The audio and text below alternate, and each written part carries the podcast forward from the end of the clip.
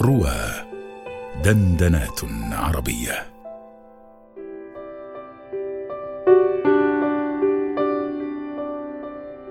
من الأشياء المهمة التي ربما يجب علينا أن ننتبه لها كآباء وأمهات هو أن واجبنا الأساسي تجاه أطفالنا ليس تأمين تعليم جيد بقدر ما هو إكسابهم كل خبرة ومهارة ممكنة خارج الحيز الأكاديمي. التعليم شيء جيد ومهم ومن شأنه أن يحسن فرص الإنسان في سوق العمل. لكن ما يجعله يعيش حياة طيبة ومتوازنة بغض النظر عن دخله هو تلك المهارات التي تكسبه إياها وهو بين يديك. الخبرات التي تجعله يمر بها الدروس التي تحفر في ذهنه مبكرا. دفاعه عن نفسه جسديا ونفسيا.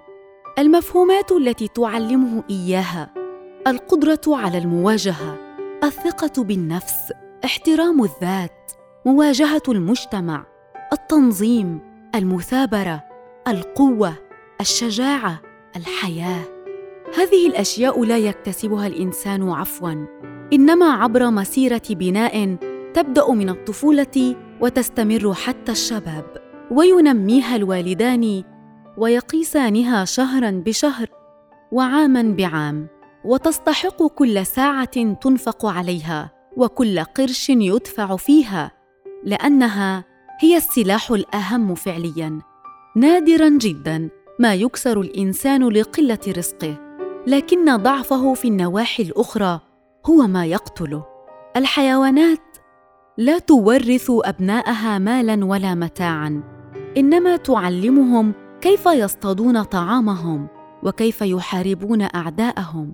نحن نعطي أبناءنا سلاحا للصيد نعم لكننا نتركهم نهشا للحياة وللآخرين.